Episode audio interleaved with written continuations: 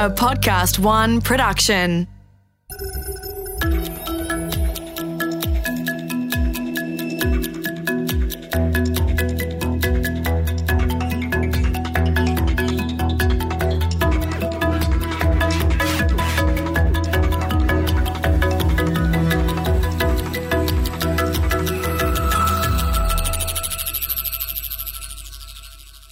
I have a confession. Wherever I go, everywhere in the world, I see dead people. Okay, so maybe they're technically not dead, but I see them everywhere, shuffling around in public, dead eyed stare, staring into the palm of their hand, grinning like idiots, lights on, nobody home. Hmm. Okay, so maybe they're more like zombies. And like every zombie movie you've ever seen, these zombies are the product of a horrible virus, a virus that ate their brains, ate their souls, left them dead inside. And you know what? I bet you see them too. Walking along, looking down, staring into their hands, smiling at nothing. The smartphone is a marvel. It put the entire world of knowledge in our hand, and the smartphone, well, the smartphone is a terror because it opened up every one of our minds in ways that we'd never anticipated to forces we'd never encountered. To user engagement sounds so innocent. What it means is that whatever comes through that screen on the smartphone has been engineered using neuroscience and behavioral science to be as alluring as it possibly can be, so that it's gotten harder and harder and harder to look away our attention has been spirited away into these little black mirrors. Our lives are no longer entirely our own, and no one saw that coming. Now that it's here, how do we escape this planet of zombies? G'day, I'm Mark Pesce. The coming next billion seconds are the most important in human history as technology transforms the way we live and work. In this third series, we conclude our conversations with some of the brightest minds shaping our world, charting our path as we voyage into an incredible future. We're fighting a war against our devices, but we don't even know the ground rules. How did our karma land us here? And what can we do to change our ways so we don't repeat the mistakes of the past? We're exploring the human ethics of the digital era, this time on the next billion seconds. A very odd thing happened one day last year. I was checking my balances with a mobile banking app. At that point, it was probably right before I'd flown to Japan to write all of the episodes of Cryptonomics, and I'd, I'd charged quite a lot on flights and on hotels for the business travel. And the app, the app decided it was going to express its concern. Would you like some help managing your finances? It asked, which was insulting enough. But then the choice it offered me was this yes, and maybe later. That's that's what really got me because there was no way to reject it. There was no way to say no. The design of the app deprived me of my ability to say, no, I've got this. Instead, it placed me in the position of needing immediate help or maybe needing it later. And when my head cleared, I knew that's what had gotten me so angry. It was that loss of agency that I couldn't do anything about it other than to accept the help or perhaps delay the inevitable accepting of help. And I was feeling this way because of design decisions taken throughout the bank that had created this app. That this design, it reflected how they wanted to manage me as a customer, and I didn't like that at all. I even considered closing my accounts to send them a message because I didn't know any other way to make it clear what they'd done wrong. I didn't have any other levers to pull.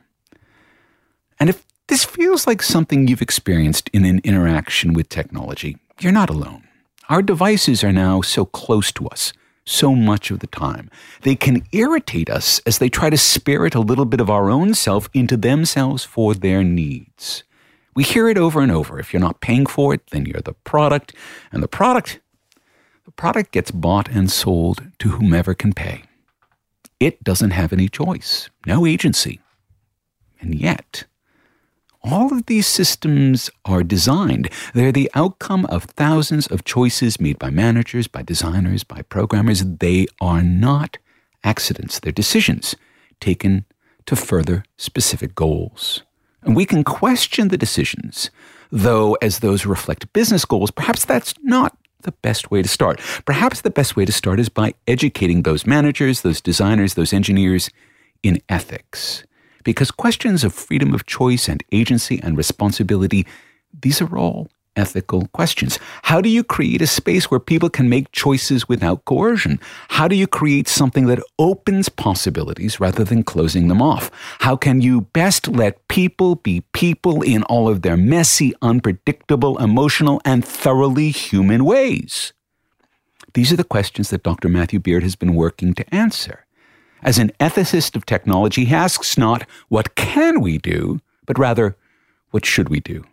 Matt, welcome to the next billion seconds. Thank you very much for having me. All right, let's unroll that example of that moment that I had with the bank. What can we learn from that? So I think what we can learn from that is the way in which I mean there's there's lots of different lessons. One is how frustrated we get when design choices seem to inhibit our autonomy or our freedom of choice rather than trying to promote that. Because when you get to the core of what technology is, technology and technological artifacts are meant to help us to do things that otherwise we couldn't do. So they're tools. Right, they are tools in a in a sense, although we, we can talk a little bit about the, the sense in which they're tools and the sense in which they're not.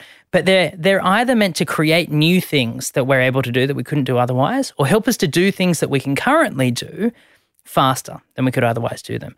What that means is that they are inherently meant to be connected to choice. They're meant to amplify our humanness and let us do more of the human stuff. And the human stuff is all about choosing and it's all about freedom. So there is this perversity when this thing that's meant to be about freedom suddenly starts to inhibit that freedom. So I think that's lesson one. And lesson two is just how clear it is the the intentions through which uh, or or the intentions for which a technology is designed reveal themselves in particular design decisions. So if you are designing something which ostensibly is meant to be helping people to manage their finances um, as they see fit and hopefully in a kind of responsible way, you make a series of design choices.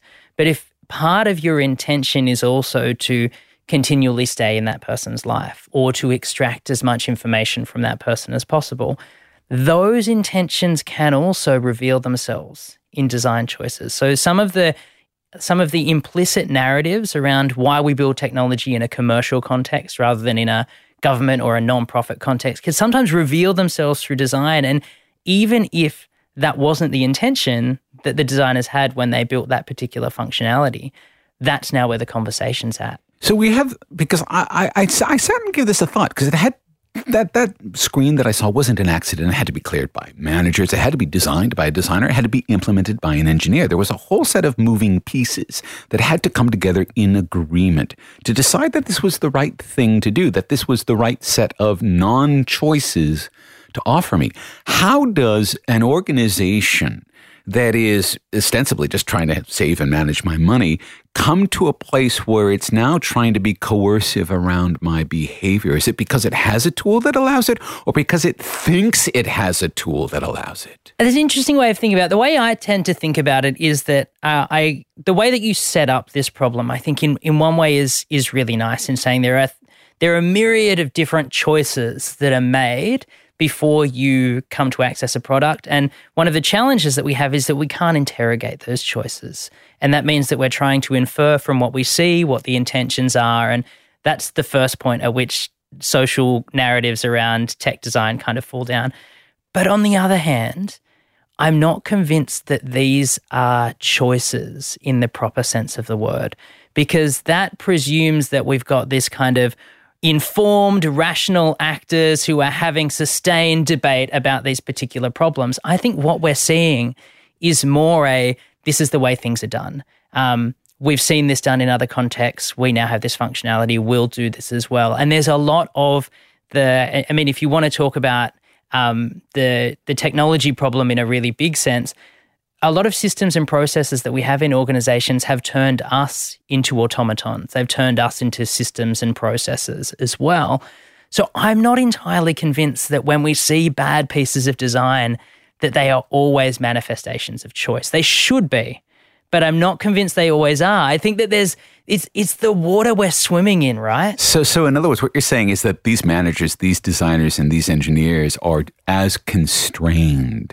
In other words, they're getting the, the choice menu that says, would you like vanilla or would you like vanilla? Right? It's that that that all of them are now in the same trough, in the same sort of path that's leading them to make the same sort of decisions that are going to end up with me feeling like I don't have any decisions to make. Because all along the way they haven't really had the freedom to make the decisions they feel they need. I think that might be what happens in effect. I think also what tends to happen is that you you have a single app that's produced and and an app doesn't look like that big or complicated a thing when you are the consumer of the app. But there's a lot of work, especially when an organization is putting out an app, and there are lots of people working on the look and feel of it, the UX, the functionality behind the scenes. But each of those groups is usually working on their specific part of the, of the problem. And so you have siloed groups working on particular operations, and usually their particular um, their particular goals have um, certain targets they might need to meet. They might need have KPIs. So from on a human level, they might be incentivized to design in particular ways, and those things can sometimes contradict each other. And so you have cross purposes. So the the artifact might, you know, formally or officially have like one purpose or intention that it's trying to serve. But built into that, think of it like an iceberg. You've got this little part you can see on the top, but underneath is all of this stuff that we don't get to see that's not necessarily called out at a design level. And and in, in this specific case, part of it's that yes, the formally the app's helping to manage my money, but informally the app's also trying to manage the number of bad loans the bank has, right? That the bank actually needs to do that because that's part of their financial goals. And so the app is kind of caught in the crossfire here. It wants to make sure that I don't end up in a bad state, not so much for me, but to protect the bank and the bank's loan portfolio. And to add to that, it doesn't tell you that that's what it's doing or why. And so, absent of that information, if you say, well, it kind of makes sense, like risk management is a big part of what financial institutions um, need to do from a business standpoint. And if we look back at financial crises and bad loans and the kind of the hugely negative effects that they can have on people's lives, arguably there's a responsibility to do that, to make sure that they're not making bad loans. So if that's clear that that is the intended purpose behind this kind of design, and it's not just, oh, we want to stay in your lives, you know, I mean, financial services is a different conversation, and they're remodeling themselves to be about financial well being. And financial well being needs to be in your life, it needs to be ubiquitous. And that might be part of what's going on as well. But so much of this is also that we get this product and it comes with uh, terms of use that nobody reads. Um, but what it doesn't come with is, uh, I guess, the narrative around here's what we're trying to build, here's why, and here's the vision of the world that we are trying to create with this technology. And without that, we we fill in the blanks as consumers based on a limited piece of information, the tech we have. We assume either good intentions and ineptitude or bad intentions and malevolence, neither of which is necessarily fair to anyone. Is that framing story that allows us all to rest comfortably in how the decisions have been made. Is that framing story part of the ethical responsibility of the bank and of the creators of that app? Do they have to be telling that story not just to me as the consumer, but to themselves as the creators? Yeah, I would almost argue that the latter is more important. Um, you know, we're talking about, I guess, on on two different levels their ability to communicate to you is really important. Why they've done this, to what ends they have done this. That's important to secure your trust, and it's um, and it's important because it helps you to be able to press back if there are issues that you think warrant further interrogation, trade offs that they've made that you think they've made in the wrong way. Um, but you can imagine an organization that has done all of the hard work and all of the heavy lifting. And they've had really robust and serious conversations about that.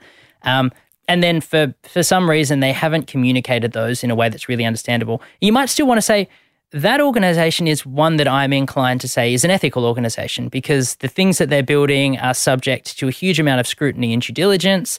Um, it would be better if I knew about it, but I'm still inclined to think that they're putting out products that are pretty good. Whereas an organization that puts zero thought behind the scenes into what they're doing, but is able to tell this beautiful narrative around what they're trying to do and is says we're open to feedback and we iterate and all the rest. That organization might be really good at PR. They might be really good at storytelling. They might even be really good at version 6.0 being exactly the product that it should have been to start with because they're really open to feedback. But there's a good chance that there have been people being harmed throughout the process through versions one through five. There are things that they should have paid attention to that they didn't. So, in like business circles and in business ethics, they talk about the difference between trust, which is like we are willing to jump into the unknown with you as an organization. And then there's kind of legitimacy, which is well, there are good ethical reasons why this this thing can exist or should exist, independently of how people feel about it, because the processes that they undertake, the reasons that they have for existing, and the kind of responsibilities that they exercise are sound. And so, regardless of how people feel about them, they are legitimate. Now, what we want is both. We want tech companies to be legitimate. They have really good reasons for existing and they have some ethical norms that they adhere to and we want them to be trustworthy as well. And that means selling that story and, and speaking to us. So Apple has been doing its best to sell itself in a trust story and a legitimacy story. And yet we know that, in fact, that is, at least in some part, PR from Apple. Facebook, on the other hand, has simply been horrible through this whole thing. Google sort of sits somewhere in the middle. Amazon kind of sits somewhere in the middle.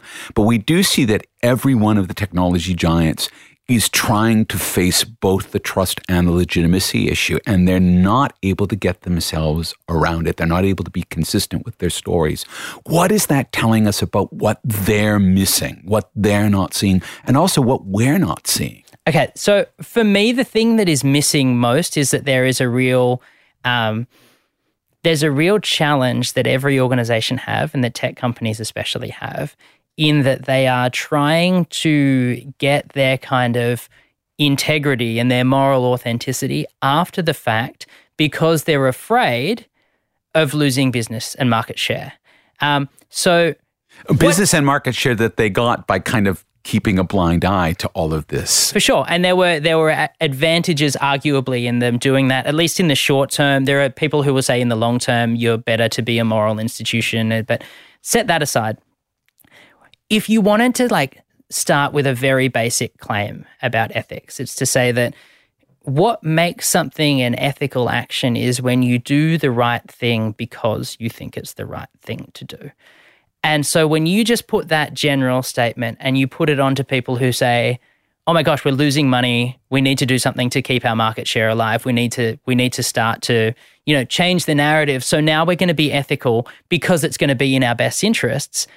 you've shot yourself in the foot to begin with because you're not doing it because it's the right thing to do. You're doing it because it's in your best interest. And that makes that makes me think what's going to happen when it's not in your best interest anymore?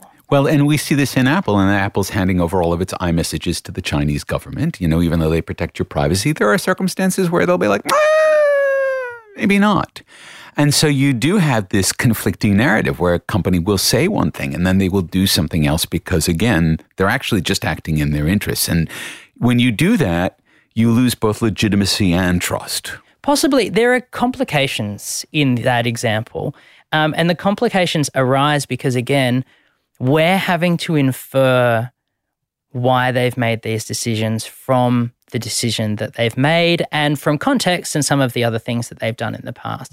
There are lots of really complicated decisions that global entities have to make when they're operating in different markets that have different legal systems and different legal structures. And you can see this across the board. There are, I remember doing some work a few years ago with a um, co- cosmetics company who take a very firm position on animal testing. They don't believe in animal testing but it's obligatory for any uh, product to enter, any foreign product to enter into the Chinese market that it has been tested on particular kinds of animals.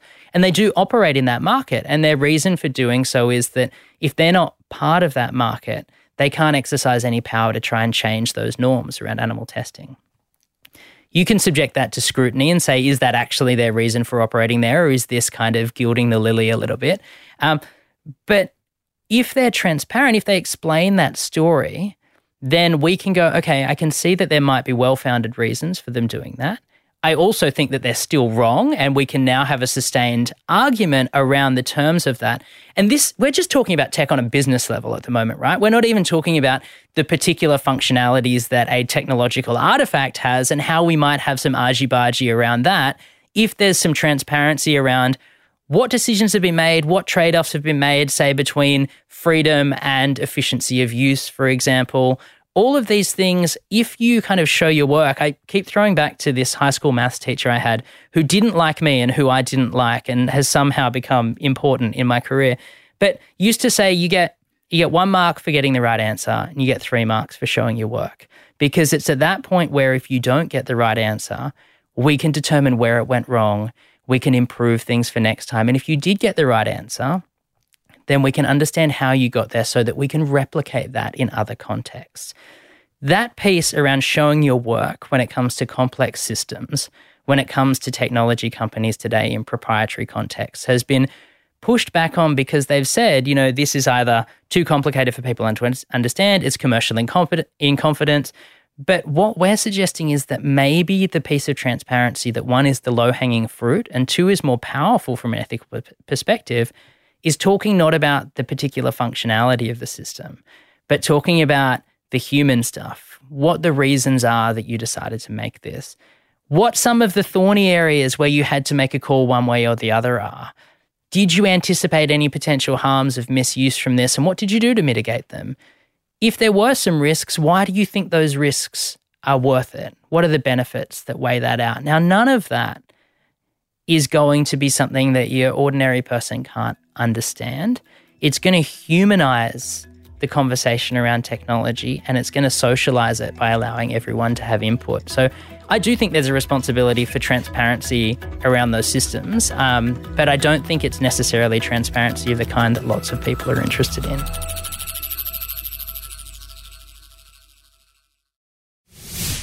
And we're back talking to Matthew Beard about the ethics of technology. So, Matt, you have said people don't come into work thinking they're going to build the Death Star. And yet, we have a range of Death Star like technologies in the world today. And we need to think about, particularly as these technologies are getting smarter or more autonomous, we need to start to think about how we design them for their own capacity versus our own ability to make decisions on how we use them. So how do we start to map that out? Because these technologies are now coming very quickly. Yeah, I think that there are a couple of important pieces to the puzzle here. Um, and that's important to say because it's often billed as there being one particular magic bullet that is going to solve all of these problems. And um, there have been some who have talked about ethics in that way that we just need good people working in these organizations, and that's going to stop these problems from happening. I don't think that's the case for two reasons. Firstly, I think we already do have lots of good people in these organizations, but these are hard and complicated problems that just being a good bloke or a good Sheila is not going to be able to kind of repair the kind of complexity of those issues or kind of make that disappear. The second thing is not everyone is is a good faith actor who's trying to do the right thing. Um, and for those people, you need a really complex kind of um, regulatory system and accountability. So, first thing to say is that um, ethics is not a voluntary opt in system, it's not a replacement for law or regulation. Um, but it takes us above that bare minimum. Um, we don't just want tech companies, given their scale, given their ability to influence our lives, um, and given the capacity they have to improve them for so many people. We don't just want them thinking legalistically about what is the minimum standard that I need to reach here. Um, we want them ethically and as designers to be thinking, how can I make this thing the best version of itself? Um, and one of the things that I've been saying is that you can't build great technology unless it's good as well. And that means good in the ethical sense. And so, what I've been trying to do is just map what are the various different kind of moral responsibilities that um, technology designers need to take into account when they're building their products. And you come up with some very nice, fairly intuitive, and somewhat abstract principles like don't treat people as if they were tools that you can just use to get results. You know, try to amplify rather than constrain human freedom. Take responsibility for what you're doing, you know, designed to include vulnerable users. Now, that stuff is, I think most people would nod their heads in agreement. The complexity comes in taking these high, high minded principles and translating them into really practical design decisions. And so, what we've tried to do is to translate and distill those really complex principles into operational kind of functions and practices. So they're, they're more specific ways of giving voice to those problems. Um, but we've also tried to build some kind of methodologies about how teams and designers can actually sit down and ask really practical questions that elicit the ethical complexity that's involved in a particular situation. So if you think about ethics as a kind of lens by which you view the world, um, we can see the ethical dimension of things if we choose to look in that way or inquire in that way, but we can also ignore it by not asking those kinds of questions. So, a basic example of this is kind of what we call sort of ethical red teaming. So, a lot of problems arise when we, we talk about kind of ethical negligence. And negligence can often arise not because you're not paying enough attention to something, but because you're too close to something you can't see the forest from the trees. And red teaming is a practice that comes from you know security groups where they'll invite someone in to see what the what the security holes in a particular yeah, pen- system. penetration testing. Right, exactly. But from an ethical standpoint, what we're trying to do is seek impartiality and distance. And so, as it, if a design team are working really hard on a particular problem, um, they can sometimes have drunk the, drunk the Kool Aid a little bit of some of the business imperatives, some of the things that they think are really fun, or really clever bits of code that they've become really attached to. And they need someone to come in from outside and ask some hard questions about look, this is a beautiful piece of code, but it manifests in enabling people to do something that they shouldn't be able to do, or it actually stops people from doing something that they should be able to do. So I think you need to scrap it. Or how would you defend that and kind of prosecute the case for here are the points at which I think this product is ineth- unethical or might give rise to ethical problems, and then to test have you made these kind of trade offs in the right way? Have you stuck to the brief of this product, or has there been some kind of mission creep in what you're trying to achieve here? And was the brief a good one to begin with? Maybe there were some some big problems in the original request for this kind of product that you you didn't interrogate because either um, you you weren't aware of them at the time because they only became clear as you started to develop the product. Because if you hadn't taken on that particular piece of work at that particular time then there was a good chance that your startup which is just getting off the ground was not going to exist anymore. So there there are lots of reasons why we might take something on that we shouldn't have taken on. And that ability to step back and invite someone to be impartial in that process is just like one among a myriad of different ways that we can start to, in a more serious way, bring ethics into the conversation. All right, to bring it back to military machines, because the military has been one of the axes by which technological development has moved forward over the last, say, 10,000 years. All right, this is not a new thing. That military and technology, since we really started smelting metals, have kind of gone hand in hand. We now have this idea that we can use the current and next generation of both machine learning and artificial intelligence tools to help us build things that are smarter, that can, in some sense, act with autonomy in a range of situations where it's starting to see people ask questions and their ethical questions about should that autonomy include lethal force? When is it appropriate? When is it about saving soldiers on the battlefield? All of that. How do we negotiate asking those questions against the force of, well, we have to protect ourselves, we have to protect our soldiers, we have to protect the nation. Because those are always the things that will be presented as the ethical imperatives there, and not the, the other ones around, yes, but are we actually wanting to give that kind of autonomy to deprive people of life to machines? That, that, pardon me, that sort of agency. How do we, because this looks like to me over the next billion seconds is going to be a big part of the conversation that we're having about technology. Yeah, I think the first thing to say is that that problem is not a new one for military operators who are interested in conducting themselves ethically and adhering to the rules of engagement, the laws of armed conflict, and the moral norms around what it means to fight war well. Um, we talk a lot now about the asymmetry problem, which is basically that when um, when two nations go to war with one another or two groups go to war, because increasingly one of the problems is we don't have nation states fighting anymore, but um, is that when there's a huge power imbalance between those two groups, the only strategic advantages that the weaker group can have is by subverting the laws of armed conflict. Um, and that's why you get guerrilla tactics. That's why you see terrorism on the rise, that these are actually.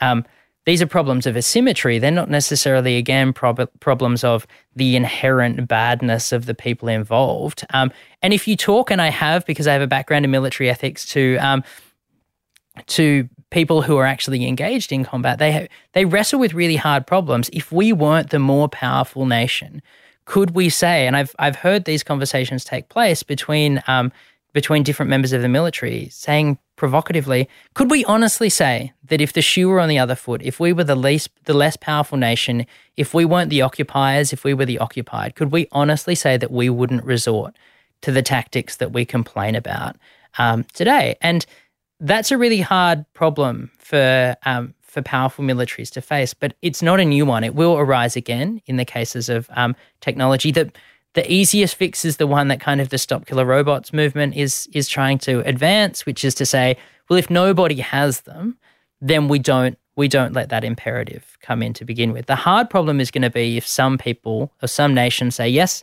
we are going to utilize these, and yet there are still moral reasons why other warfighting nations wouldn't utilize them. I also see that line becoming progressively more less distinct. You know, that again, particularly with tools that use a lot of AI and machine learning, that in fact the people who are using that tool form a strong partnership with that machine, and that agency is in some sense shared between the smart machine and the person. We are seeing a little bit of that. There's a um, there's a fabulous philosopher named Nolan Gertz who's working out of um, the Netherlands at the moment. He's um, he's talked about the ways in which um, technology can make us nihilistic. It can lead to us not taking responsibility for our actions. Um, and one of the test cases that he's seen as an example where that hasn't happened is the relationship that is formed between bomb defusal teams and bomb defusal robots, where they, they actually have a level of care and concern for these robots and they have invested – in a way, kind of morally and emotionally, as though these were comrades. So you don't just have a human technology system and capability which is enhanced, but you actually have this kind of quasi moral relationship that's bu- building between those things. But that's that is predicated on there still being humans around to do some of that. And what we're talking about now is a situation in which possibly that's not going to be the case. And I think there are there are going to be some really big ethical challenges just on the level of like applied ethics and who's going to be harmed and stuff like that, but much higher level philosophical questions that need to be asked here as well around what does it mean to for our sense that we need to take responsibility for our lives and the choices we make that we are able to sanitize warfare such that we no longer have to get blood on our hands. So Albert Camus, the French existentialist, kind of argued that you know one of the moral requirements that justifies killing is being willing to die. And that flips the script on some of the narratives around, well, we're going to do this because um, it's going to mean that less of our soldiers actually have to die. In fact, it would be great if we didn't have soldiers altogether. What does it mean for us to say that we are willing to kill but unwilling to die? And what does that mean for the the certainty that we would have to have around the justice of the cause that we were prosecuting? Um, and how do we have an effective system of ethical restraint and ethical management? So there's another. Um, there's another military philosopher named um, Jeff McMahan, and there's a whole movement within military ethics, which is called revisionist just war theory. And they basically say that the whole idea that um, the justice of a war is for the politicians to figure out, and then it's up to warfighters to just make sure that they conduct themselves with honor, and there's no relationship between the politics of the war. They say that's false. Um, warfighters need to be aware of the potential injustices of the causes that they're fighting for. And one of the arguments that they have, one among many arguments they have in favor of this, is that if you did that, if the individual conscience of every single warfighter became a check and balance on the injustice of a cause, imagine how much more difficult it would be to go to war. And we've seen examples of this. You know, in the um, Republican primaries, Donald Trump says that he's going to bring back waterboarding. And a number of generals, both current and retired, said we have an obligation to refuse illegal and unethical orders, and this would this would be included among those. So it's individual consciences that are pushing back on unjust orders. And so if you eliminate that and you have systems that maybe they're programmed to adhere to um, the Geneva Conventions and the laws of armed conflict, although there's so much complexity around applying those. Um, maybe you can safeguard some of those problems, but by eliminating humans from a number of steps in that process, you also eliminate a number of friction points at which a lot of ethical reflection takes place and at which the ethical case for continuing with something has to be made. Okay, let's bring this sort of full circle because most of us will not be involved in the ethical decision making around military machines, except at a very broad social level where we elect our leaders who may be in that debate. But all of us are using systems that have been designed to perhaps manipulate us or guide us or nudge us. There's a whole bunch of different words and language that gets used around this.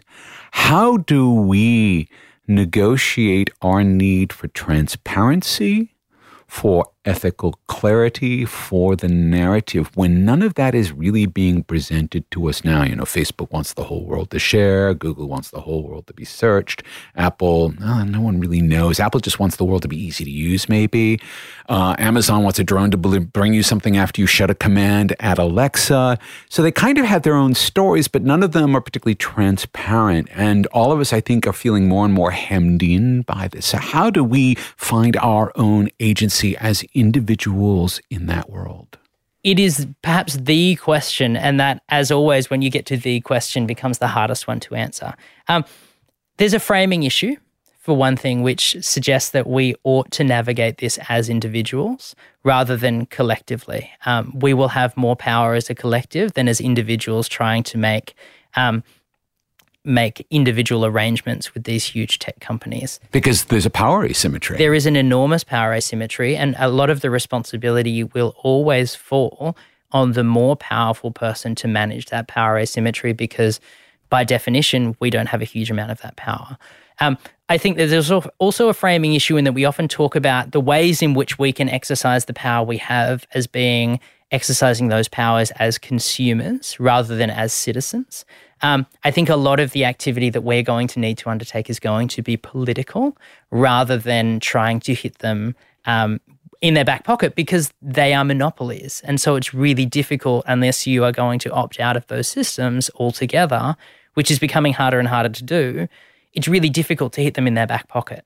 And so we need to act politically rather than economically. So this is through politicians and through regulatory frameworks and through legislation. Are sort of we need to be starting to think about those as the front foot here. Yeah, I think we need to think about those as as a big part of the conversation that needs to be happening. Um, and that's difficult because they're really complex, even for regulators to get their heads around. Particularly because they're international and exactly. tend to be existing in many different domains that they then know how to use for their own advantage in these mm. situations. In other words, another form of how they have power. Exactly. But the other piece of the puzzle, which I think is often underemphasized, is the fact that the people who are working at these tech companies, uh, they are friends, they are husbands and wives, they are sisters, brothers, parents. You see them at your barbecue, you talk to them in other settings, and increasingly, as every company becomes a technology company, there are more and more of these people around. And they are not immune or distanced from the narratives and the human concerns of real people. Um, the whenever you have an opportunity to speak to someone who is not in the the Silicon Valley bubble of tech people talking to tech people, and you can expose them to the human concerns around some of these things. Um, a lot of ethical challenges arise when we are able effectively to be one person when we're not at work and another person when we are, and we can separate those two things. The more that we can have meaningful conversations about the ways in which technology is affecting our lives, both for good and for ill, and to have those outside of um, antagonistic relationships or power struggles between, you know, consumer and provider or between business and the state. Um, when we meet these people on a human level, on a relational level, and we talk to them about the things that they're working on, and what they feel about those things. I have friends who work at Google and I talk to them about Project Maven and I try to get understand how they feel about the Project Maven being Project Maven was a um, was a uh, facial use of facial recognition data basically to help the U.S. military to train um, drones and UAVs, um, and so it had military operations. One of the things that it used was the whole like reCAPTCHA thing. So when you have to prove you're not a robot and click on particular buttons, so no matter what your stance on you know, um, US operations in Yemen, for example, you might have just by accessing a site been training a drone so that it could target more effectively. Um, Google employees had enormous problems with that, and they acted as employees, and Google terminated this contract. Now, not everyone thinks that's a good thing necessarily, but it's an example of people working in a tech company acting as humans who have not drunk the Kool Aid or entirely subjected their own consciences to like the business imperative and things that Google wants to achieve. Now, one of the reasons that that's happened, I think, is because they have been sensitive to broader social narratives and ethical concerns about some of what's going on. The more and more that we can expose them to that and suggest that there is moral praise that can be attained in being um, a human and ethical tech designer as well as a technically competent designer, and that there is pot- potentially moral shame involved in not being interested in those things. That on a social level, we are going to respond to this in the ways that we always have by distancing ourselves from some people and leaning in towards some people and embracing them. I think that's going to mean something as well. Matthew Beard, thank you very much for joining us on the next billion seconds. Absolute pleasure. Thank you for having me.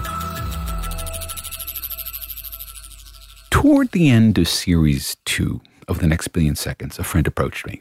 He'd been listening and he sighed. Uh oh. What's up? I asked.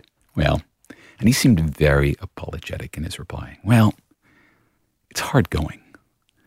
And when he said that, I knew he was right, and I had to own it. Series one went well, so I went harder. And you know what? Maybe that's not quite the right approach. The future has opportunities and challenges aplenty, and maybe be a bit gentle with those. Ease people into it. That's what I've tried to do in Series 3. I mean, we've gone deep, we've gone broad, but I hope we haven't gone as hard because I want the next billion seconds to be something you look forward to as much as I do. And we'll be back after a bit of a break with Series 4. In Series 4, we'll land on something that we've so far avoided in this series the living world, because it's not all about the machines. And that's not hard to hear. Now, has our conversation with Matt Beard got you thinking about the ethics we'll need to guide us safely into the digital future? If so, we'd like to hear from you drop by our website, leave us a message on LinkedIn. Tell us what you want to know about the future, and we'll do our best to bring it to you in another episode. Now, we've reached the end of series three of the next billion seconds, but don't worry, there's more to come, lots more. In a fortnight, we'll be back with another episode of Cryptonomics, and we'll explore in detail Facebook's new cryptocurrency, Libra. We've got great shows coming. You'll want to be here to listen. Big thanks to Matthew Beard for coming on our show. The Next Billion Seconds was written and presented by Mark Pesce, created in collaboration with Podcast One Australia, producer Alex Mitchell, and sound production Darcy Thompson. For more episodes, go to podcastone.com.au, download the Podcast One app, or search The Next Billion Seconds on Apple Podcasts. This is Mark Pesce, thanking you for listening.